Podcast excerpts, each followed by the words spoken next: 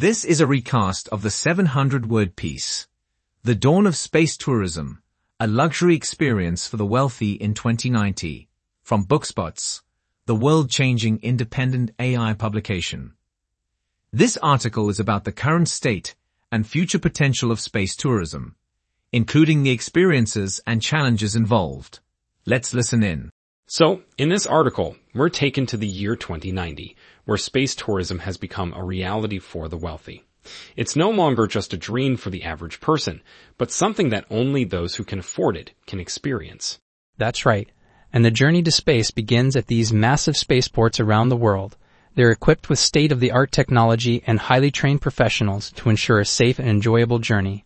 Passengers also undergo rigorous training to prepare for the demands of space travel. Once on board their spacecraft, passengers are treated to breathtaking views of the Earth below as they ascend into the sky. These spacecraft are like luxury hotels, equipped with all the amenities you can imagine. And once in orbit, passengers have the opportunity to explore their surroundings, float around the spacecraft, and even experience weightlessness. They can also participate in activities like spacewalks, space sports, and scientific experiments. Spacewalking seems to be one of the most popular activities for space tourists. It allows them to venture outside the spacecraft and experience the vastness of space firsthand. And for those interested in science, there are plenty of opportunities to conduct experiments in medicine, biology, and physics. Absolutely. But it's important to note that space tourism isn't without risks. However, the rewards are great, and many people are willing to take the chance for this extraordinary experience.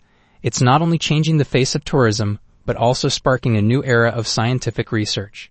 As space tourism continues to evolve and become more accessible and affordable, we can expect new technologies and innovations to push the boundaries of what is possible.